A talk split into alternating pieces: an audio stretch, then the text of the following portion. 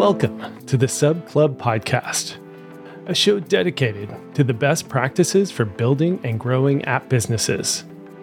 We sit down with the entrepreneurs, investors, and builders behind the most successful apps in the world to learn from their successes and failures. SubClub is brought to you by RevenueCat. Thousands of the world's best apps trust RevenueCat to power in-app purchases, manage customers, and grow revenue across iOS, Android, and the web. You can learn more at RevenueCat.com. Let's get into the show. Hello, I'm your host, David Barnard, and my guest today is Ania Wysocka, founder of Rootd, an app that helps people overcome panic attacks. Ania bootstrapped Rootd from idea to over 2 million downloads without learning to code or hiring a single employee.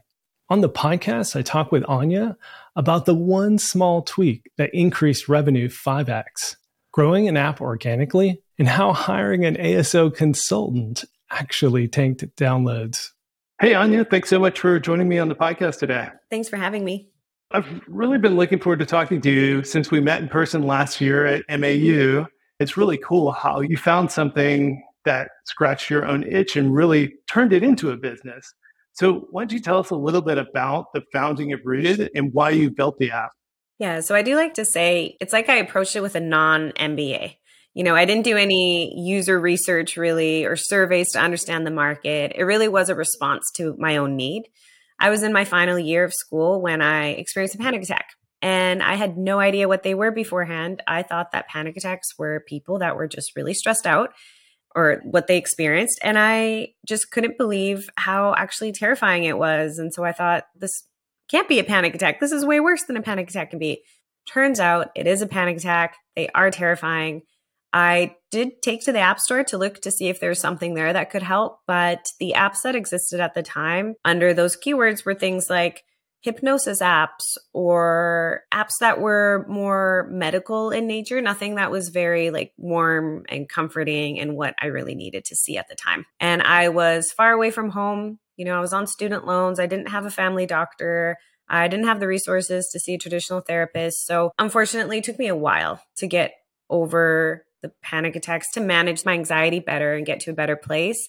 And so during that process of healing, I was thinking, this is actually the tool that helped. Whenever I came across a new tool that helps, and I was thinking, how do I get this all into one tool that I can just keep on me every day?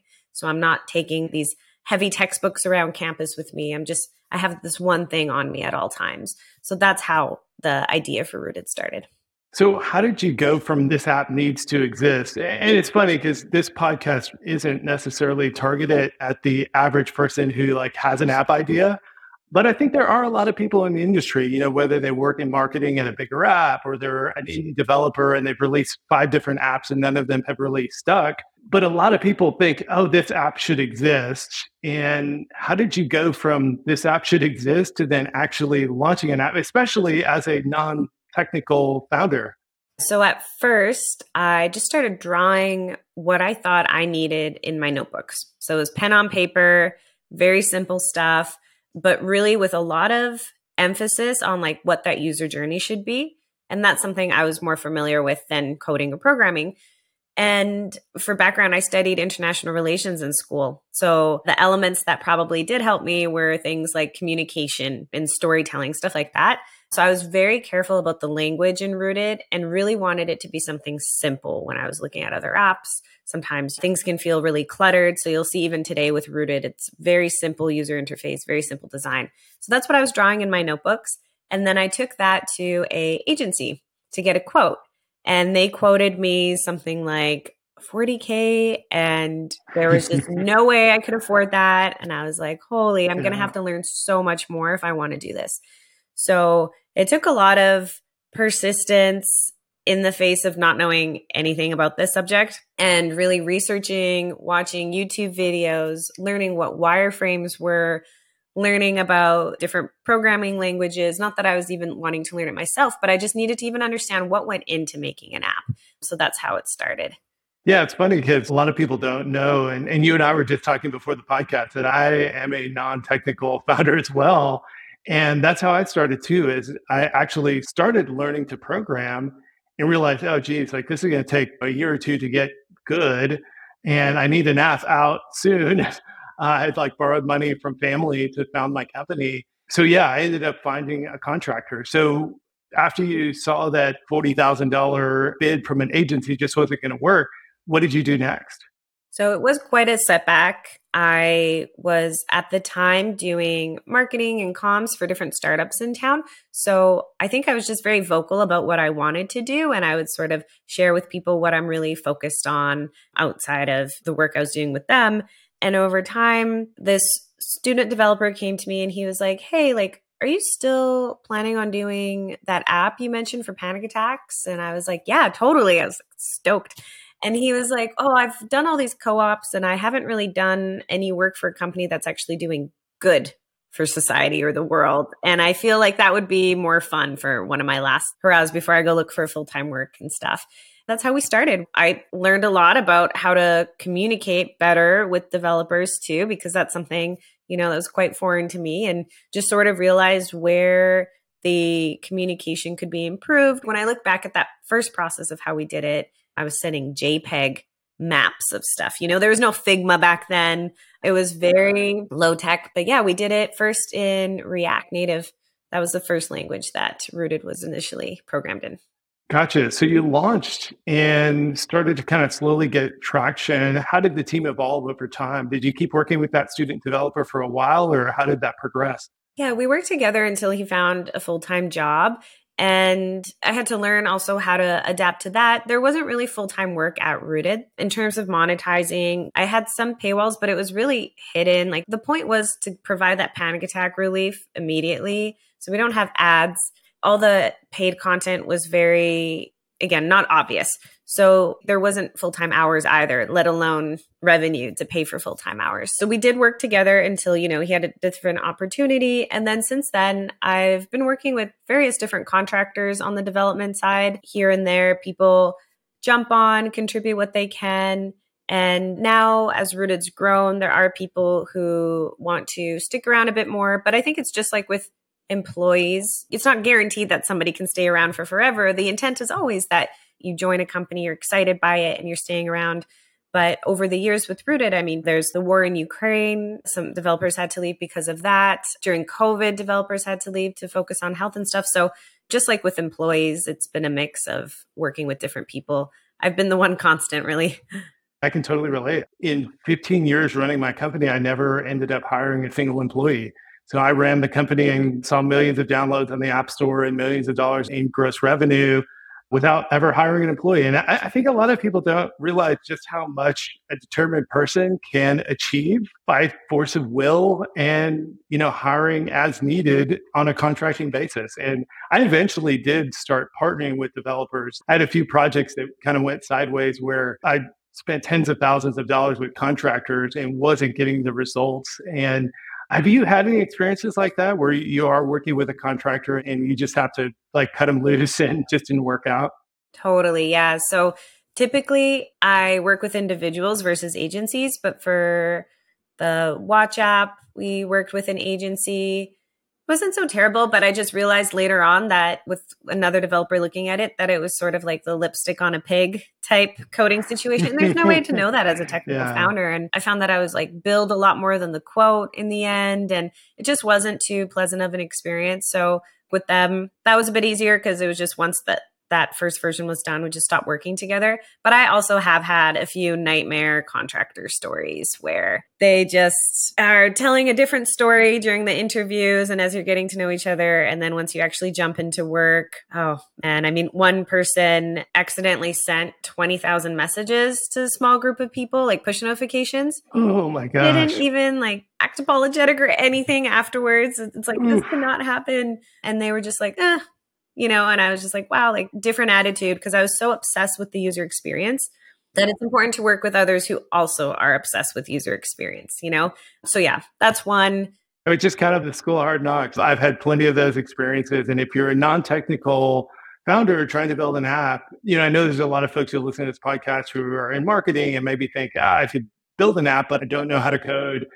It can work, but there's going to be struggles along the way. Now that you've had over 2 million downloads and are doing fairly well, I've gotten a lot of attention for the app. I imagine you've had some interest from investors. Have you raised any funding? Are you interested in raising funding? And if so, why or why not? I think it goes back to just being really obsessed with the problem and the space. And I haven't found that I've done all the experiments that I want to do yet.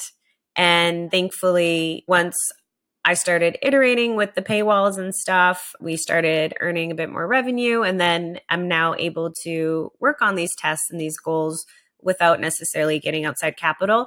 So I think it comes back to there's still so much I want to do. Like I haven't hit a wall yet, where I think that getting investors' perspectives and different strategies could be really helpful at that time. I'm just not there yet. And on the other hand, the problems that I am experiencing, I'm not sure that throwing money at them will solve them. So as an example, team communication, like let's say something's not quite working with the developers and the contractors and the communication, throwing in a more maybe expensive developer into the mix isn't always going to solve the solution. Sometimes it's actually removing somebody and fixing internal processes. So that's just sort of how I look at it. I also had an early conversation with an investor who purchases apps and different small businesses that are distressed. And in hearing him chat about it, he would say, there's founders that think that their problem is the biggest problem in the world, but really it's not at all. And so I buy these businesses and then I'll throw in a solution because it's easy for me to do that. And I was like, wow, I'm so determined not to be that person then. And now that I know how it's like, given your perspective, it could be my problem can actually be a very small problem. And so I really try to look at my problems when they feel big and try to look at them from different perspectives and sort of break it down and think, okay, what do I really need here? 9 times out of 10, the answer just hasn't been straight up capital. It's been other issues that I needed to resolve. That's such a great perspective. I think too many folks look at money as a solution and think throwing money at something will fix it or accelerate it, move things faster, you grow faster, all those things. But that's a really great way to think about it, that when you break things down, there's just so many problems that you can solve. And it's really cool to see how resourceful you've been in just solving them through brute force and through force of will. Again, it's pretty incredible that you've gotten to 2 million downloads without outside capital, starting with a student developer. I know App Store search and ASO has played a big role in getting those downloads. Can you tell me a little bit about how you thought about ASO early on and how you got those kind of early downloads that then started to build that snowball that grew you to where you are today? Yeah. So when first starting Rootd, I knew the core button, that red button in the app, the rooter for panic attacks, I knew that would probably be one of the most impactful features for users because it was for me too. And if my app was going to resonate with folks that I, again, hypothesized without user research, but, just based on really being familiar with the problem. So I looked up the keyword panic attack, saw that it was not very competitive, pretty low volume. And then I looked up anxiety on the other hand, and that was more competition, more volume.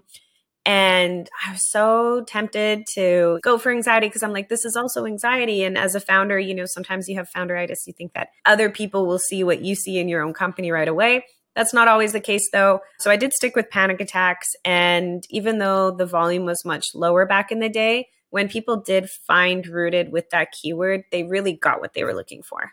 And so the user reviews that were being left from the very beginning were so incredibly impactful. People were sharing how Rootd is changing their life. And I remember seeing that for the first time, being like, wow, like this really did speak to others in the way that it did to me. And that was a really cool experience. And that, of course, helps with ASO. As you know, if users have the same experience when they're from search to being on your product page to downloading and then leaving a review, especially if they're leaving a review with the keywords on your product page, that all really ties into ASO and I think what Apple and Google see in the back end too. Did you use a tool for that ASO research? Yeah, at the time, I think it was either Sensor Tower or App Figures. Yeah, there's so many great tools to do that keyword discovery. And it's really insightful. Again, I think a lot of people miss that being a really great fit for a keyword that has less volume can be a lot better than being, result 10 for the much higher traffic keyword. Yeah, it's so great that you decided to focus on that more niche, but just such a better fit for the app. Early on, I know you did some experimentation. How did that go, experimenting with it? So it went well in the sense that it helped me figure out which keywords to really focus on. And then at one point, I did work with an outside contractor for that, and it was a really bad experience. We went from like ranking number 2 for panic attacks, number like 3 or 4 for anxiety, to then just like tanking. And I remember looking at the graphs and I'm like, oh my God, this is the most I've invested into ASO, you know, not doing it myself. And it's just going horribly. And thankfully, once the contract ended, we were able to build back up by really reverting to the original. So now Rootd ranks number 1 for panic attacks, number 2 or 3 for anxiety, depending on the day. And it just brings in a lot of volume of downloads that way. And yeah, I'm not saying that all outside contracting is bad. Of course, like I use contractors and it works really well sometimes, but that was a funny experience because when people don't believe how bad it is, I show them the graph and then they're like, wow. I think I even used it at the conference when we met in one of my slides because it was quite an impactful image. Do you remember what they changed that made such a dramatic difference? They had started off with Bitcoin keywords and stuff that just wasn't even related. And I think they had some process in mind, but I was just losing downloads by the day, losing revenue by the day. I was like, I can't do it. They were probably chasing higher traffic keywords that weren't as good of a fit for your app. Mm-hmm. Golly, yeah. That's crazy that somebody would charge money for such a bad strategy. Yeah. Wow. Yeah, they came recommended though, or at least their website made it seem that way. So yeah, lots of thoughts on that. Yeah. Related to App Store optimization, have you run any Apple search ads? I know anxiety-related keywords are probably bid up pretty high by things like Calm and Headspace and other things. Has that been something you've tried? And if so, has it been successful? Yeah, so some branded keywords as well as panic attack-related keywords. And yeah, it has. I have yet to really turn up the volume though in terms of spend. And that's something I'm looking forward to do. I've been focusing a lot on sort of the in-app funnel right now. And I'm looking forward to experimenting more with ads. But I did have some folks look at our Apple search ads as well and give suggestions. And there's also those calls that you can do with Apple where they give suggestions. I'm not sure which is more effective, the third party people probably, but we have done a bit of that, but really just maintaining almost like the bare minimum for now before we sort of turn up that volume of spend. You mentioned kind of dialing in the funnel. What are some ways in, you know, onboarding and otherwise that you have been able to dial in that funnel? So one really easy strategy that now everyone's doing, but this was back in 2020. So it was probably becoming a trend when I saw it. I'm not saying I started it. People way smarter than me were doing this. It's basically putting the paywall near the beginning of the onboarding process, right? And there's a lot of debate as to which screen it should be in the onboarding process, but mine was just so hidden. I was so worried that people would be turned off by a paywall, that they would just react poorly to it, given that Rootd's focuses on panic attacks and anxiety. A paywall in your face might not be great. Turns out though, people are so used to seeing it that we got almost no negative feedback on it. Increased our revenue by 5 times. Wow. It was incredible. It went from being something that I could just keep working on by putting in the revenue monthly to then being something where I could really have more contractors, way more of a vision for Rootd too, because of that one simple change. So that was really incredible. I'd say that's like probably the best example because since then it's been smaller iterations that do affect things, but by a way smaller percentage. So things like setting up reminders within the onboarding as well. We find that that's one of the biggest indicators of retention is if somebody sets up a reminder, they're being notified every day to come back to breathe, journal, or visualize with Rootd. Another thing that sort of want to experiment a bit more with is push notifications. That was another one where we now send out daily quotes to folks for the first 7 days when they download Rootd. And then after that, it is a premium feature, but that's something that's been received very positively as well. So little things like that to really focus on increasing both the download to following through with using Rootd, as well as install to trial and then trial to conversion. Those are the core metrics that we focus on. That's such a great story. It's tough. And I've done the same in my apps and they're actually not performing very well right now. I've been more focused on my job than my business. these last couple of years, but same thing. It's like so many folks, it's almost like you're scared to give people a bad experience. And then especially, I think, when you're a little more mission-driven or really care, it's such bad experience. And I don't want to interrupt the mission, the experience that people are getting. But at the end of the day, look at what happened. You 5x your revenue, and you're able to do so much more for the users who are actually getting value. And so that's an incredible story of one simple change, but taking a big swing and then seeing how it turns out. I did want to get back to the early growth.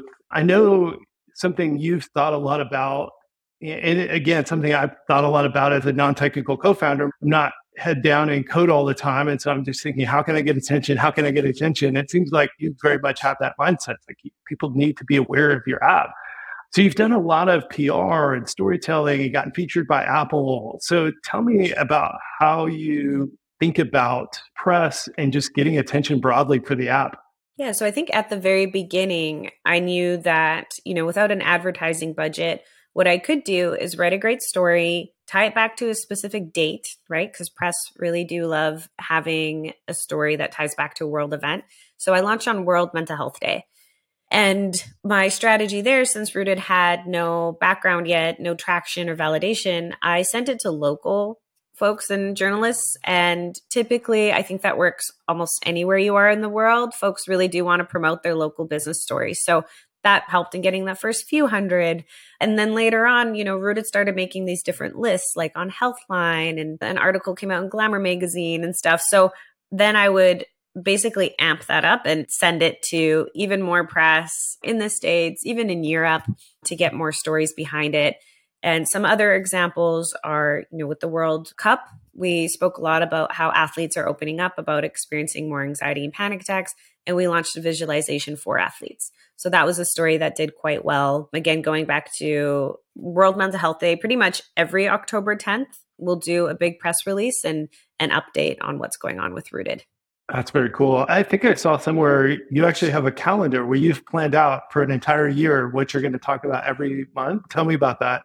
Yeah, so in December or early January, typically we'll plan out basically for every month of the year what new thing is happening in Rootd. So we do one big update per month, and other than that, still like smaller updates weekly throughout the year. But that big update, I do try to tell a story about it. So for example, today is May 1st, and it is Mental Health Month internationally. One user request that we got rather frequently is to have the Rootd button, which is that panic attack button, for the prompts to play on autoplay so that somebody can close their eyes and listen to these reassuring prompts. Right now, you just click next and you listen to the next one. So it's a simple thing, but really it does bring back even more accessibility for the user who might have, sometimes when you're in the middle of a panic attack, you could have blurred vision. You can have trouble even navigating something. Even though we try to keep Rootd very simple, it's really important to keep it as simple as possible. So with this feature, we're able to tell a story about how you can really close your eyes and let the Rootd do its work while you just sit back and relax. And we're going to do an in-app event about it. We're going to do press about it. So that's an example for May. And then we do that all through basically September, because September is when the new iOS updates come out. Then we do want to try to incorporate something from those iOS updates into Rootd for October and November. December is typically holiday focused, and January is New Year focused. So it's really between February to, let's say, September that we have these monthly stories that we already know what they'll be every month. That's so cool. I think a lot of apps sleep on this, that there are stories that you can tell with your app, with new features, with Apple releasing new features. And it's one of those untapped things where all you're focused on is paid marketing or just, it is hard to get placement these days with press because they're just inundated everybody. But when you tell a good story, people want to help spread that story. And it's really cool to see Rootd having gotten covered so much. Is there a particular press placement or some form of attention that you got organically that's spiked downloads like crazy and been the best you've ever gotten? Not really. It's really by trial and error. Everything moves the dial a little bit, nothing like so extreme. Someday like, you know, on World Mental Health Day, for example, some of those days we'll get a big bump, but then it does quiet down afterwards. So it's really about just keep going, keep doing it over and over again until those bumps become the norm because you're doing it well and you're doing it often. Yeah, that's really cool. And then how about getting featured by Apple? I know recently you were selected as an editor's choice. Have the Apple features been really helpful? Totally, yes. So starting out, I had no idea how to get them right. I was just submitting submission after submission after submission. And I would try to connect with other app founders who have been featured. And I just didn't have much luck. And unfortunately, I don't have any magic sauce here. I just kept doing the submission until finally one day I heard back, and this was probably like 15 submissions later, being like, hey, prepare some artwork because you might be featured. And that was like a huge deal. And I was so excited. And that's sort of how that started. And I'd say they do have a big impact because I'm not doing advertising at this time. So yes, they do have a big impact. We see a lot of increase in browse installs during those days. What's your typical kind of balance? Because I know ASO plays a big role, but now that you've been featured so much, is it a pretty like even split between getting your downloads coming from being featured and ASO? It depends on the month. It depends what type of feature was going on that month and in what market. So the US is our largest market, and by far, if we're featured in the US, that's quite a significant bump. As a Canadian app, though, we're often featured in Canada, which is also great. I think it's a bigger market than most people assume. So it's also awesome here. And then in Europe, I find it's like maybe less of an impact there. But yeah, I mean, there's been some days where Rootd has had so many installs within a few days that for the average for the whole month is like that there's more installs by browse than search. But on the flip side, there's also days where organically Rootd gets a lot of traction, be it from an article or, a world event. Like when the war in Ukraine started, we actually were number 7 in all of Ukraine and Russia for like weeks at a time. And that was completely organic, no marketing, no features as far as I'm aware. Like we tried to find out and there's no sign of that. So these bumps do happen both ways, I guess. We talked a lot about the App Store, but from both the download and then revenue standpoint, what's kind of the split been between iOS and Android? Pretty consistent with what others see, I think. While there's more downloads on Android, there is more revenue coming from iOS, probably like a 75 to 25% split or 70 to 30. Wow. Yeah, that's pretty typical. Yeah. Have you experimented with like lower prices in country by country or anything like that to kind of take advantage of some of those Android downloads? I have, believe it or not. I actually got feedback from someone in Brazil saying that my price is too low. So yeah, definitely experimented and tried all sorts of things. There just seems to be less of an adoption of subscriptions in general. But I think that there is way more that I can do. And I think stepping back and sort of re-looking at pricing every now and then is something that everyone should do. And I should do more of it too. And as you've gotten your funnel dialed in and you've kind of got this organic loop going, have you started to experiment or have you experimented in the past with paid marketing or have you just relied solely on the organic traction? So I did experiment in the past. I sort of took a risk and working with an agency did quite a bit of advertising for a bit. They were a local agency here in BC. And so they were awesome. But I just think the app wasn't ready. That funnel wasn't there. It was before I had that additional paywall that I mentioned that really helped with conversions. And actually now we're pretty close to being ready to experiment again, I think. I had this list of things I wanted to work on and sort of numbers I wanted to see with the trial conversion before I attempted again. And one final thing that I'd like to do before we make that investment again is basically remove the need for email authentication. Because to date it has, but that required quite a big refactoring to remove that need. So basically seeing what that will do for the funnel as well, because we don't have a high drop-off on the email registration, but there is probably just like any other app. So I'd like to see that, get those results for that in-app funnel piece. And then I'm thinking early June, start advertising. Awesome. And it's so cool to go into that from a position of strength with this organic base versus I have to spend $10,000 a month or my app's just not getting any attention at all. So it's great that you kind of built the base first, and then now you're going to kind of see if paid marketing can kind of accelerate that growth. Yeah, I did take a loss though. It's normal. I think I just tried it too early and it was like a big deal, like a big bummer at the time for sure. Yeah, totally. One of the things I noticed going through the app is that you do prompt people to share a lot. So right in the onboarding, it says, better not doing this alone, share with a friend. And then on the daily quotes, you can share the daily quotes. And you kind of like find a lot of little ways in the app to incentivize that sharing, or at least make it an option. Have you been tracking that? And what kind of traction have you gotten from that?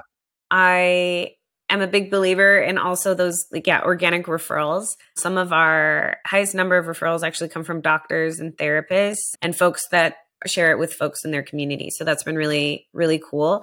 I'd say depending on the page, it performs differently. Probably the biggest share comes after a success page.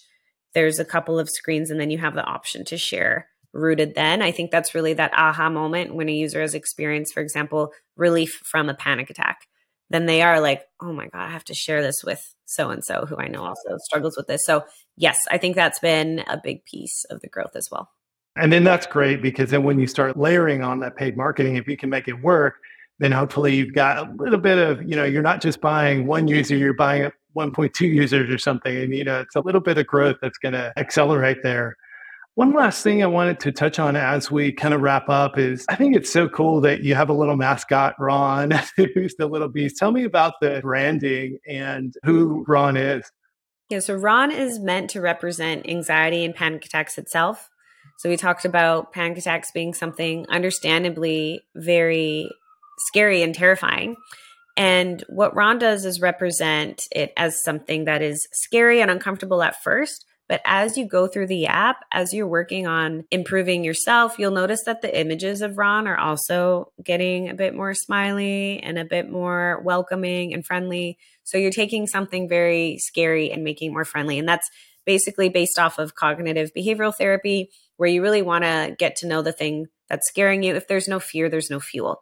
So he represents a lot, and users actually personify Ron quite a bit. Some people say that he's their friend. He is there for them at night. Rootd is meant to be a symbiotic tool to other tools like therapy and seeing your doctor, of course, very important. So Rootd and Ron are there when, it's the middle of the night and you can't really call your therapist then. You have somebody there and you don't feel alone. So he's been really beloved. And it started off as an illustration in my journal, again, where I was having a day, I was feeling so frustrated. So those more scarier images of Ron were actually from back then. And then as I started getting better too, I was like, oh, he just looks so cute when he's smiling like this. And I would go into these design holes and create a bunch of different emotions of Ron. And those are reflected, especially in the journaling tool, where you can select how you're feeling that day. It's so cool to have an app where that fits. And you could have built this app without a mascot, without a little buddy in the app to help you along your way. But where do you see that going from here? I don't know that I could see the app without a little mascot, because even from the very beginning, it was like that needs to be an essential part of Rootd. It was just really important to be guided along with somebody, because I think one of the worst things about panic attacks, especially back then when they weren't talked about much, is you feel so alone.